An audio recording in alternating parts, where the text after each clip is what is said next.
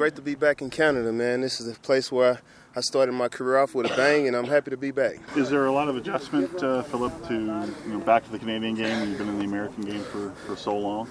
I'm sure come Saturday that you know the one yard off the ball deal will be you know uh, kind of something I have to adjust to. But I mean, football is football. Canadian football, American football. You all have to strap it up uh, play fast and physical, and uh, come out and win the game. Coming into the uh, right time of the season when you know teams trying to push for that playoff spot.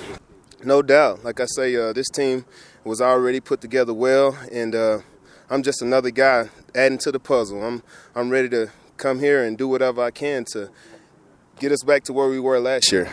Not, not a lot of guys who, who try and go down south after making a name for themselves up here get to do it for as long as, as you did. I mean, uh, mm-hmm. you just seem to make the most of, of your opportunities.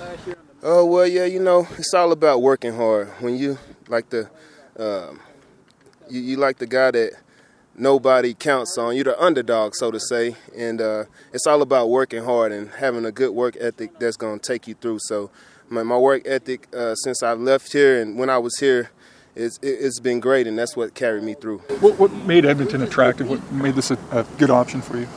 Uh, like I say, they have a great team already. The core is already here with Mike Reilly and you know the offense that that they, they have over on that side, and then on the defensive side of the ball, you know my boy Odell Willis, man, what's not to like, and also the D line, Coach Crehan, the D line coach, and the whole D line, you know, uh, Almondo and the rest of the guys, they do a great job of applying pressure.